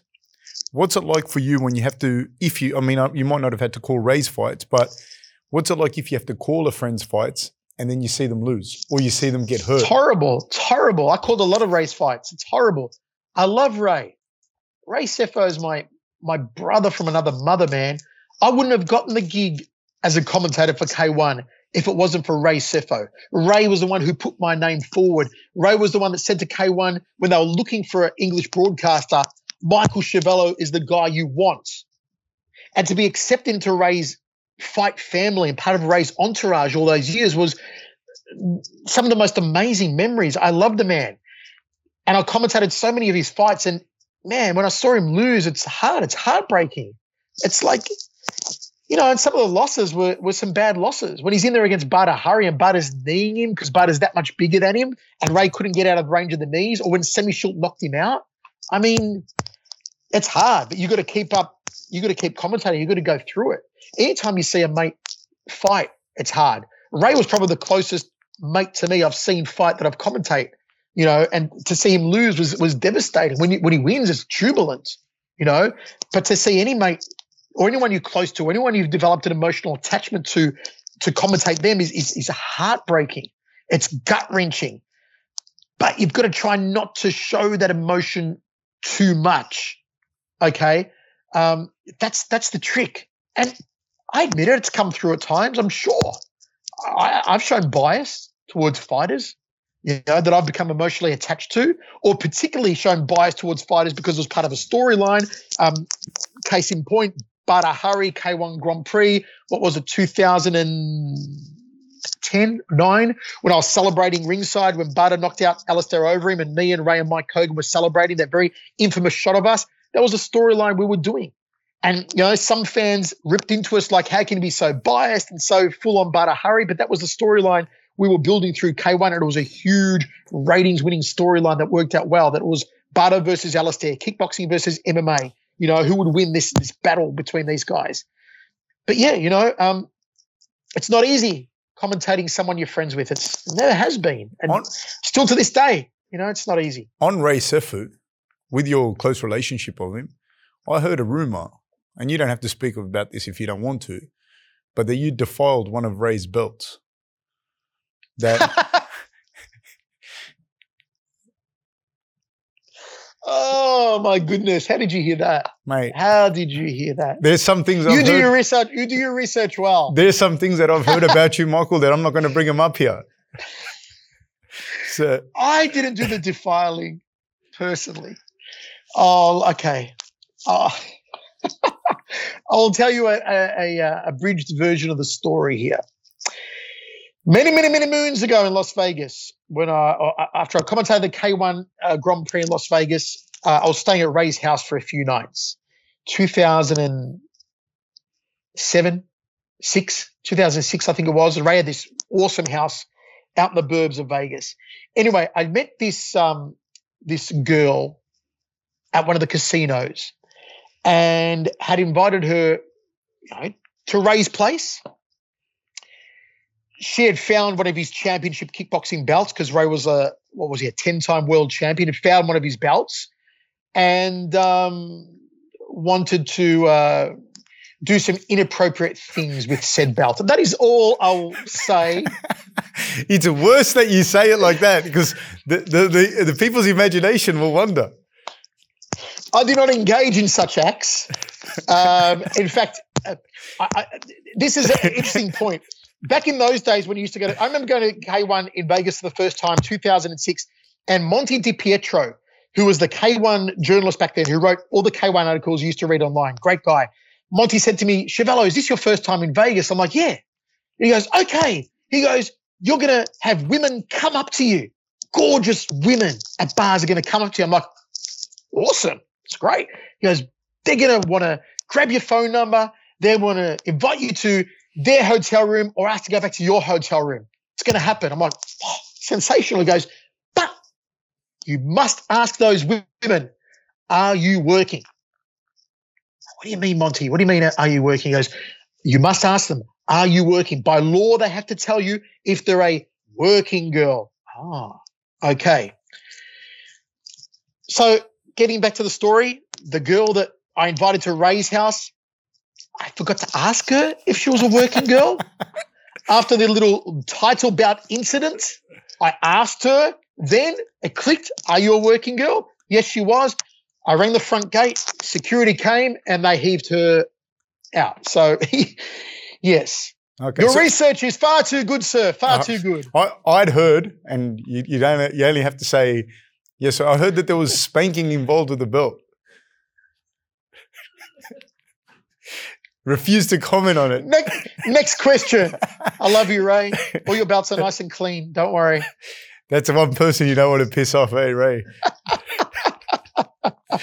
so, um, all the advice that we've gotten from Michael Schiavello. So, two important things is ask women in Vegas if if they're working girls, and don't take giant islanders belts into yes. The, debauchery. It's the most important life lessons right there. They're the most two important. two ones. Take nothing else. Not the bullying. Nothing else away nothing. from this podcast. Remember those things. The two most important things there. Um, so so I have a question here. What's what's happening down there with um with uh COVID and everything with with in Melbourne? Like, how are you guys? How's that affecting you with your flights or with everything? Uh, we can't travel anywhere at the moment. Uh, you know, we're locked down. We're in stage four restrictions. Can't go anywhere um, unless you've got one. Of, unless you've got one of the approved jobs where you can travel outside the five kilometer radius to go for work. Uh, television broadcasting, internet broadcasting is one of the approved jobs, so um, I could travel for that. Um, it, has been an adjustment. You know, one championship just returned after a five month absence due to COVID 19. Uh, returned just uh, last week uh, with a show out of Bangkok. And it was an interesting setup because the show was beamed live out of Bangkok inside the Impact Arena, which is the biggest arena in Thailand, 20,000 people, audience free, no audience. In Singapore, we had Rich Franklin, former UFC champion, who's now the uh, VP of One Championship. We had Rich Franklin and Steve Dawson hosting in studio.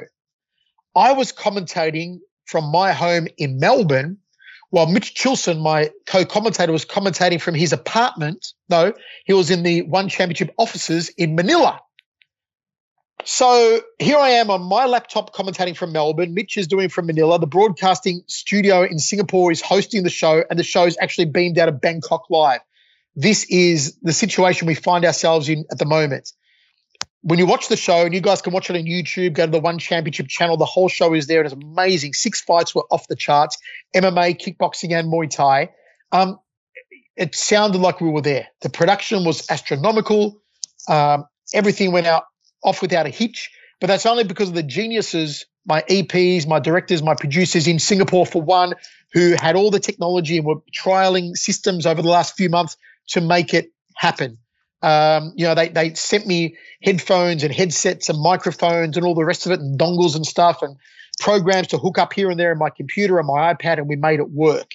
Uh, there's another one coming up. You know, that we're going to do three more, two more shows at the moment, and then there's a whole schedule. And I, I think it's just the sign of the times right now, Fabricio, that that's the way it has to be.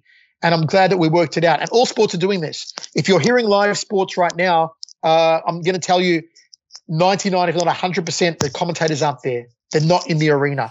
They're at home. If you're watching soccer, they're at home or they're in a studio commentating it, and the games are being beamed via satellite or via the internet to them. They're not at the arena. How hard is it for you, and how different is it for you not being there? Because like in fights and that, I've been in people like I've been in quite a few corners when people are fighting, and it's very different to when you're watching from home because you see like there's a feel in the fight and you feel things changing and you see the emotion in guys' faces that you don't necessarily get to see from on TV necessarily. So what's that like So the, the, the, the whole COVID thing has presented a couple of different challenges. On February 28, One Championship was the first major sports organization to do closed stadium. Before the soccer did it, before um, F1 did it, before tennis did it, before anyone did it, One Championship did it on February 28th at the Singapore Indoor Stadium. I was there in the stadium that time. So first time ever I've commentated inside an empty stadium. Strange experience, but we made it work and we did a kick-ass show. It came fantastically, but you missed the atmosphere of the crowd. Now, when we did the one last week that I was telling you about from Bangkok and I'm commentating at home, the pictures came in, but it had no sound. So I'm commentating vision only within no sound. I couldn't hear the referee. I couldn't hear the athletes hitting each other. I couldn't hear it. So it presented even more of a challenge to be able to not let that impact my excitement. Because my excitement, my ability to relay the story and build up a fight with excitement is what, you know, characterizes me as a commentator. And listening to other sports commentators going through the same, you know, situation with their sports, I've heard a lot of commentators that used to be here in their presentation go down to here and sound a lot flatter because they haven't got that crowd noise, they haven't got those effects coming in. Uh, their, their vision may be muted as well, and they might be commentating from their lounge room or from their home study, you know, like I was. Um, you can't let that affect you. You've got to bring it. You must bring it.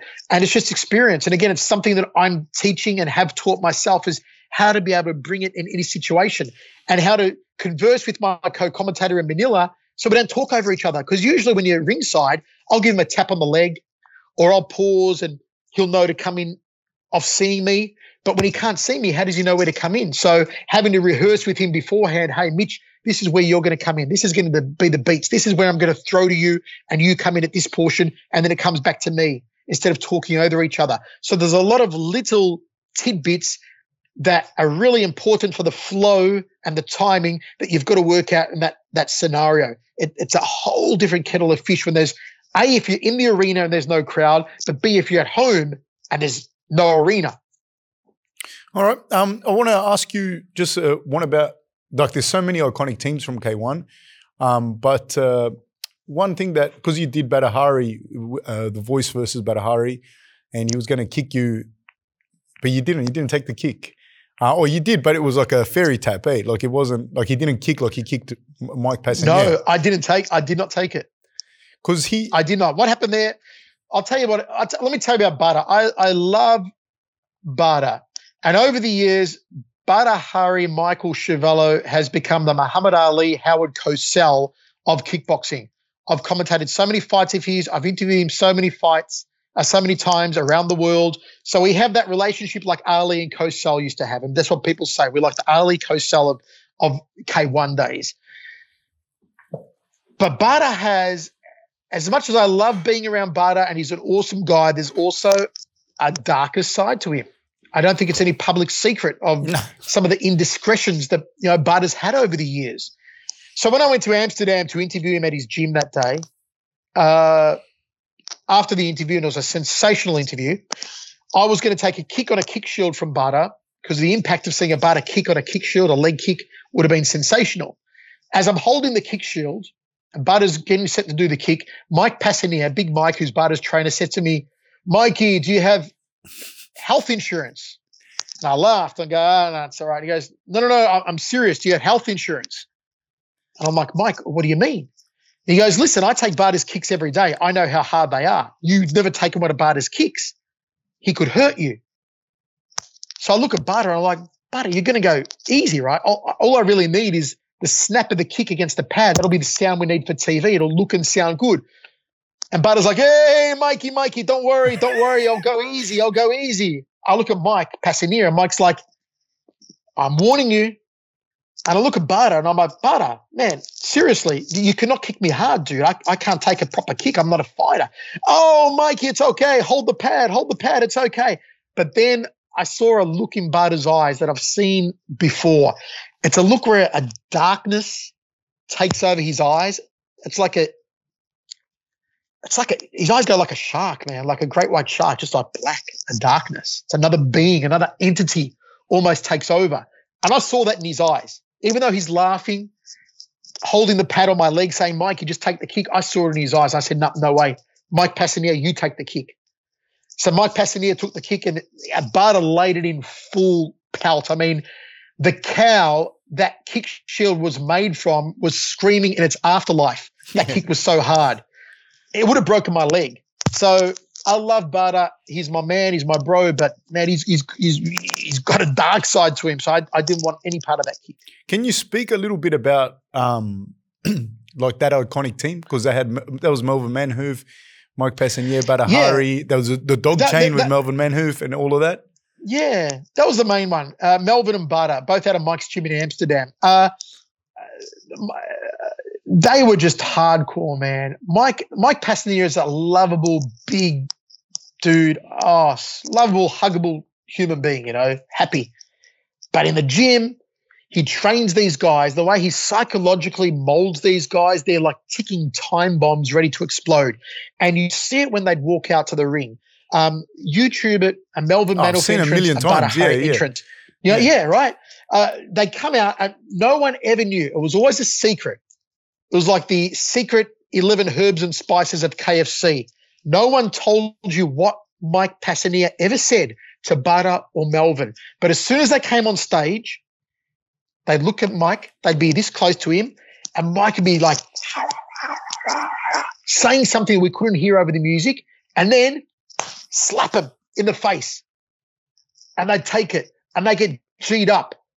And you'd see that switch flick and they'd come to the ring. And Melvin used to have the dog collar around his neck and he'd come friggin' stomp into the ring and Badr just be strutting to the ring and they would be almost inhuman. The way that they were revved up, they were amped. Nobody knows what Mike ever said to them. Mike would never reveal it. Nobody in K1 knew. I would ask Badr, I would ask Melvin. They go, We can't tell you. It's private gym business. Can't say. But whatever it was, they were amped for it. You know, there's a switch these guys flick. Um, I, have seen it, man. I've been covering fight sports since 1992. I've seen it so many times. You recognize it. And I, I reckon 99% of these guys will tell you there's a switch they flick going from normal normal Ray Sefo, all right, to fighter Ray Sefo. A switch has to be flicked.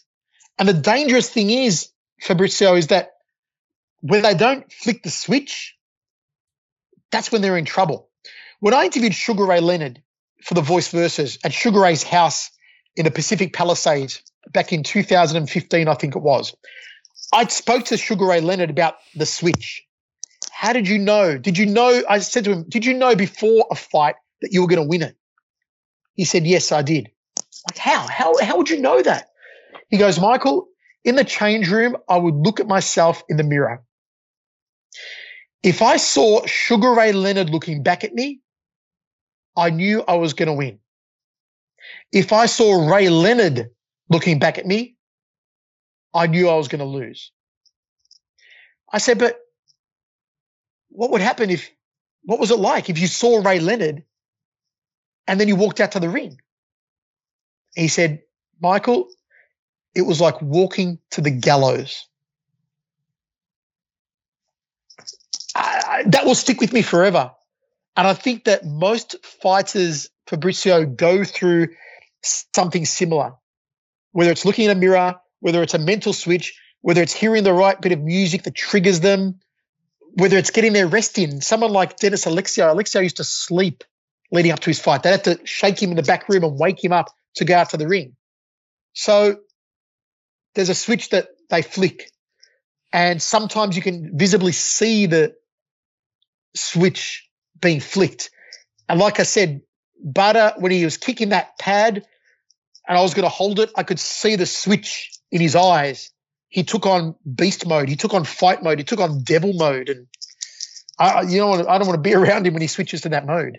No, he wouldn't. Um, you know, uh, what, what's some of the, the, most memorable, craziest fights or a fight that, that you've called like that that sticks to you? Like, like when I say that, like uh, word association kind of thing, like straight away. Straight away, straight away, straight away. Mark Hunt versus Ray Sefo.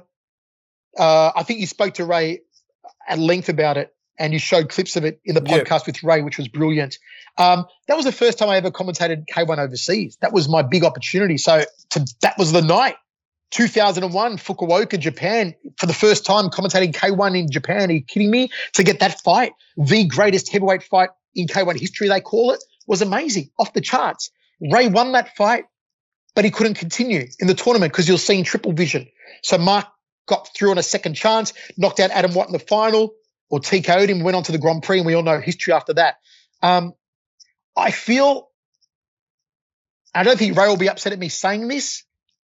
I feel after that fight with Mark Hunt, Ray won the fight with Mark. Let's not forget that, but Ray was never the same. Ray was never the same after that. The year before that, Raid made it all the way to the K1 Grand Prix final, losing the final. That year, had he not suffered what he did against Mark, had he not had triple vision, had he gone on to the final, he would have beaten Adam Watt. I reckon he would have gone through the K1 and won the Grand Prix himself that year. Just wasn't to be though. How he was brutal, never the same after that. How brutal was that fight live? Because when you watch it, oh, like it was brutal. It was brutal, man. Two two guys who weighed 130, 120 kilos. Not, not, not just two regular guys. Two Samoans. Samoans, Polynesians have the highest bone density of any people on earth. The way that Ray and Mark dropped their hands and were gifting each other free shots to the chin, are you kidding me? It was pulverizing to watch. It was electrifying. It was gripping to watch. Nothing like it. So when you talk about fights that come to mind immediately, that one, that one straight away. And another one, Mike Zambidis versus Chahid. Oh yeah, yeah, yeah. You've got to look it up on YouTube. No, it's no, I've gone it, viral. I've seen it. It's, a, Yeah, yeah. it's a I sensation watched it today actually before I came. It was Yeah. K1 Max in, in, in, in Seoul, Korea. Me and Ray Sefo commentating. Man, those guys went at hammer and tong. And the commentary for that one was deliberately as excessive, over exaggerated, over exaggerated, off the charts commentary as you could get. Like I said, it was K1. We were allowed to do whatever we wanted. And for that one, we went all out with the the jokes and the action and the over the top and me saying, I think I'm going to have a heart attack. And, you know, shit just got real. All these phrases that sort of became iconic in that fight. That was just toe to toe, one of the greatest battles that's ever been caught on film. I think Mike Zambidis versus Chahid was incredible. Um, man, Fabricio, you asked me this, and like I said, having commentated over seven thousand fights, course, I'm yeah. going to make so many people upset not mentioning more of them. But you asked me which ones leap to mind. Yeah, and yeah, yeah. straight away, the first two are those Hunt versus Sefo and Chahid versus Zambidis have to be the, the first two. And if you any others, like the third place, You know what? Um, there was a great one in Myanmar for one championship. Aung La N Sang versus Ken Hasegawa, number one in 2018. Um, this was one of the greatest battles ever, five, almost five rounds. In Myanmar, in front of 10,000 people in the Thuwunna Indoor Stadium, with on live TV at the same time in Myanmar, country of 55 million people, where Aung La N Sang is more popular than Conor McGregor in Ireland. yeah, we're, we're going to have him on the podcast. I think we're we're trying to get him on the podcast. We're trying to get Oh, Ongla good Sun luck. I on hope you do. I hope Yeah. you do. Oh, will Aung La? yeah. Oh, fantastic. Aung La's my man. He's awesome. But he is bigger in Myanmar. Just to let people know, he is bigger in Myanmar than Cristiano Ronaldo in Portugal, than um, oh, who? Regular Ronaldo in, in Brazil. Okay, bigger than uh, bigger than LeBron in, in, in the USA. Okay, he's just bigger. He's huge. You walk the streets of Myanmar, every Buddhist monk knows him, every uh, restaurateur knows him, waiter and waitresses know him, all the military know him, all the politicians all want to be a part of him. Everyone who walks through customs, they know him. One in three people in Myanmar, one in three people watching TV were watching that fight. In a country of 55 million, that is massive. Huge. And in the fifth round, he fires this uppercut from hell, like a laser guided missile to the jaw that drops Hasegawa after the most brilliant four and a half round battle you ever see. For me, it was the fight, it was the night, it was my commentary. I won the Asian Television Award for that commentary, which was like the Asian Emmy Award, you know, for that specific commentary. Everything came together. So, another one of my most memorable, and there's a chapter on it in the book as well um, that you can read about. So, another just memorable, memorable contest. Um, man, Mark Hunt versus Le Banner 2001 Grand Prix. Like I said earlier, that 16, 17 punch knockout combination that Mark, you know, dropped Le Banner with that sent him on his way to winning the Grand Prix after, you know, beating Leko and then beating Filho. Um, so many tremendous fights I've been so privileged to call in kickboxing, in Muay Thai, in K1, in professional wrestling, in boxing, everything, you know? Um, let's uh, this weekend. There's a big fight: Cormier versus Miocic. Um, I don't know if you follow uh, the, the UFC as well. Um, what do you think for for that fight? Like, what? Let's just have a bit of a chat about that. I suppose. I still follow UFC, um, probably not as passionately or as dedicatedly as I used to because most of my time is consumed, you know, obviously with one championship now.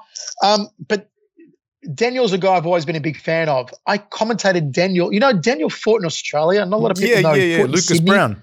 Mm, I was there. Yeah, yeah. Many, I was there. you were there? Yeah, yeah. many, many, many years ago. Hammer and I commentated him many years ago, and Daniel's always had a soft spot for Australia in his heart since then. Then later, he became the King of the Cage heavyweight champion in America. I think he won the title, was in Reno? And I commentated his fight when he won the, the, the King of the Cage title in, in the US. So I've always had a soft spot for Daniel. He's one of the greatest human beings, one of the real gentlemen of the sport, great guy. I hope he beats Miocic. Um, but then again, you look you know, you look on paper and you look at Stipe and and and his results that he's gotten, and a lot of people are factoring him saying a win here makes him the greatest heavyweight of all time. Okay, that's what a lot of people are saying. Um, and that argument's been going around Twitter the last few days. You know, who is the greatest heavyweight of all time? And a lot of people weighing in and saying Stipe Miocic is the, the greatest of all time if he beats Cormier. Um,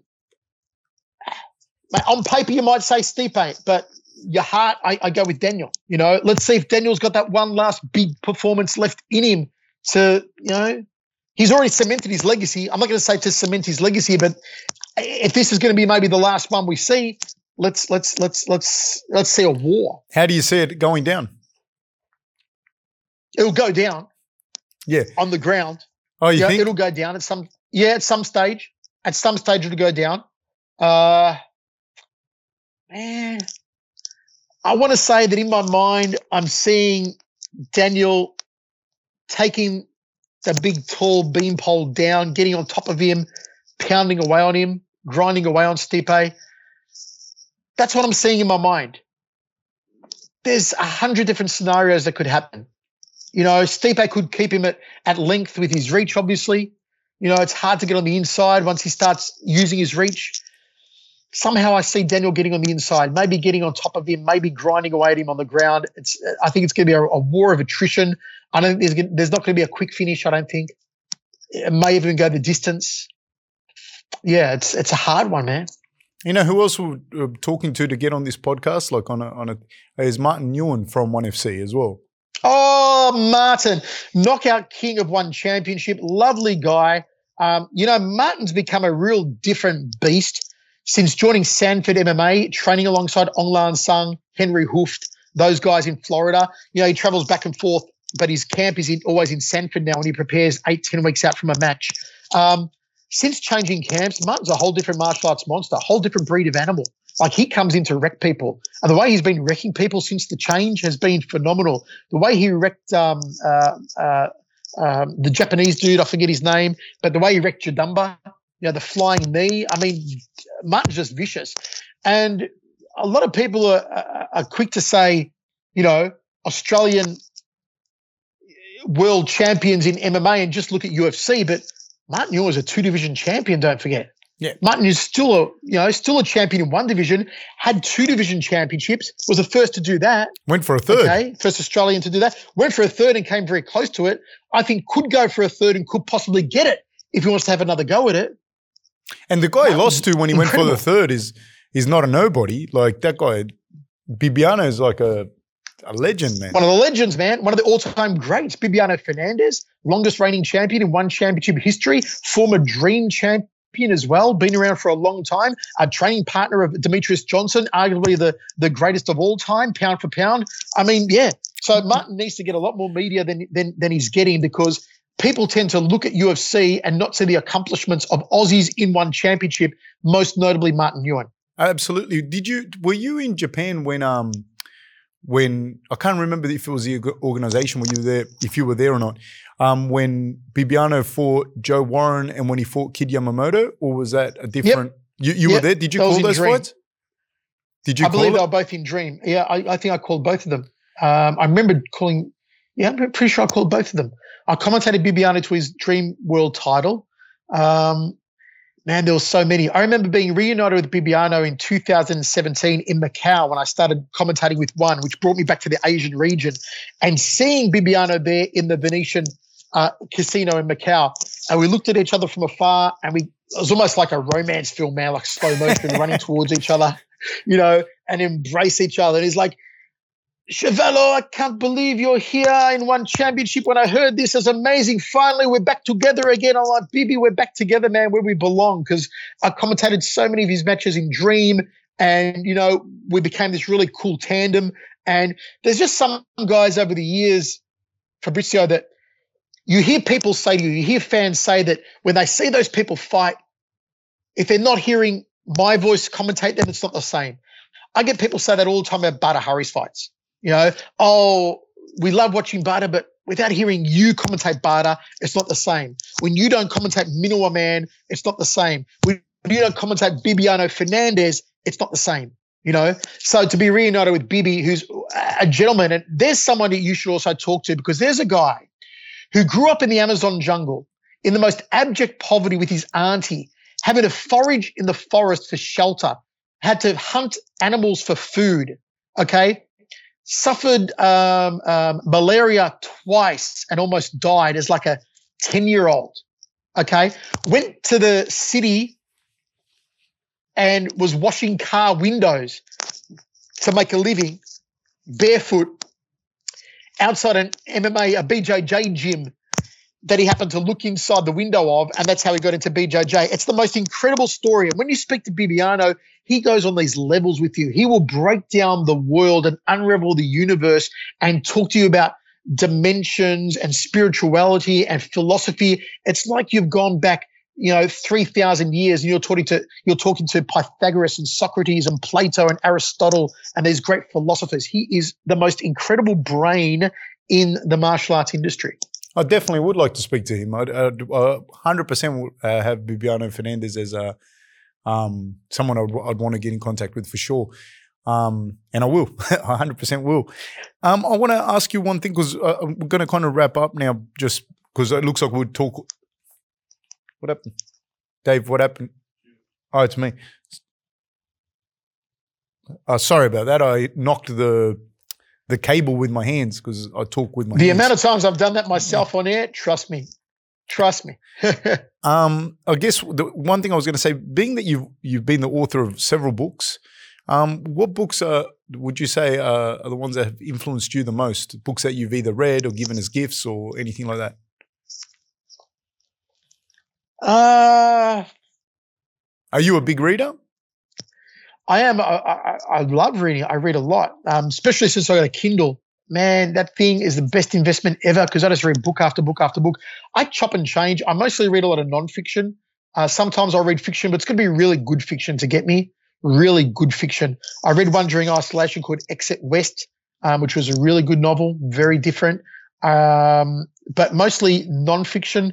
Uh, I read a couple of good biographies, autobiographies. Andre Agassi's one called Open is tremendously good. Yeah, I've read that. Very inspirational. Um, I read that before I wrote Goodnight Irene. It gave me a lot of really good ideas about looking at my own life uh, before writing about it in Goodnight Irene.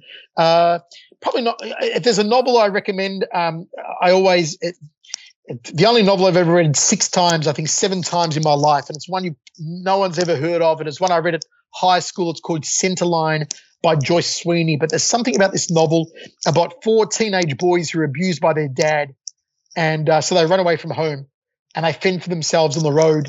Um, they're aged like 16, 15, 14, 13. Uh, four brothers. It's called Centerline. If you can find it these days, it's from like 19 84. I still have it on my bookshelf. I found a copy on eBay a few years ago, an original copy, and I bought it. And I, I still I read it again last year, so maybe I've read it eight times. Um, you know, there's some books that have stuck with me. Um, but yeah, I, am really eclectic with my mix, Fabrizio. It's like, man, during isolation, let me tell you, books I've read nonfiction. I'm reading one at the moment on Seinfeld, okay, called Seinfeldia, about Seinfeld. I read one on Pavarotti, written by his manager okay, about his years with Pavarotti.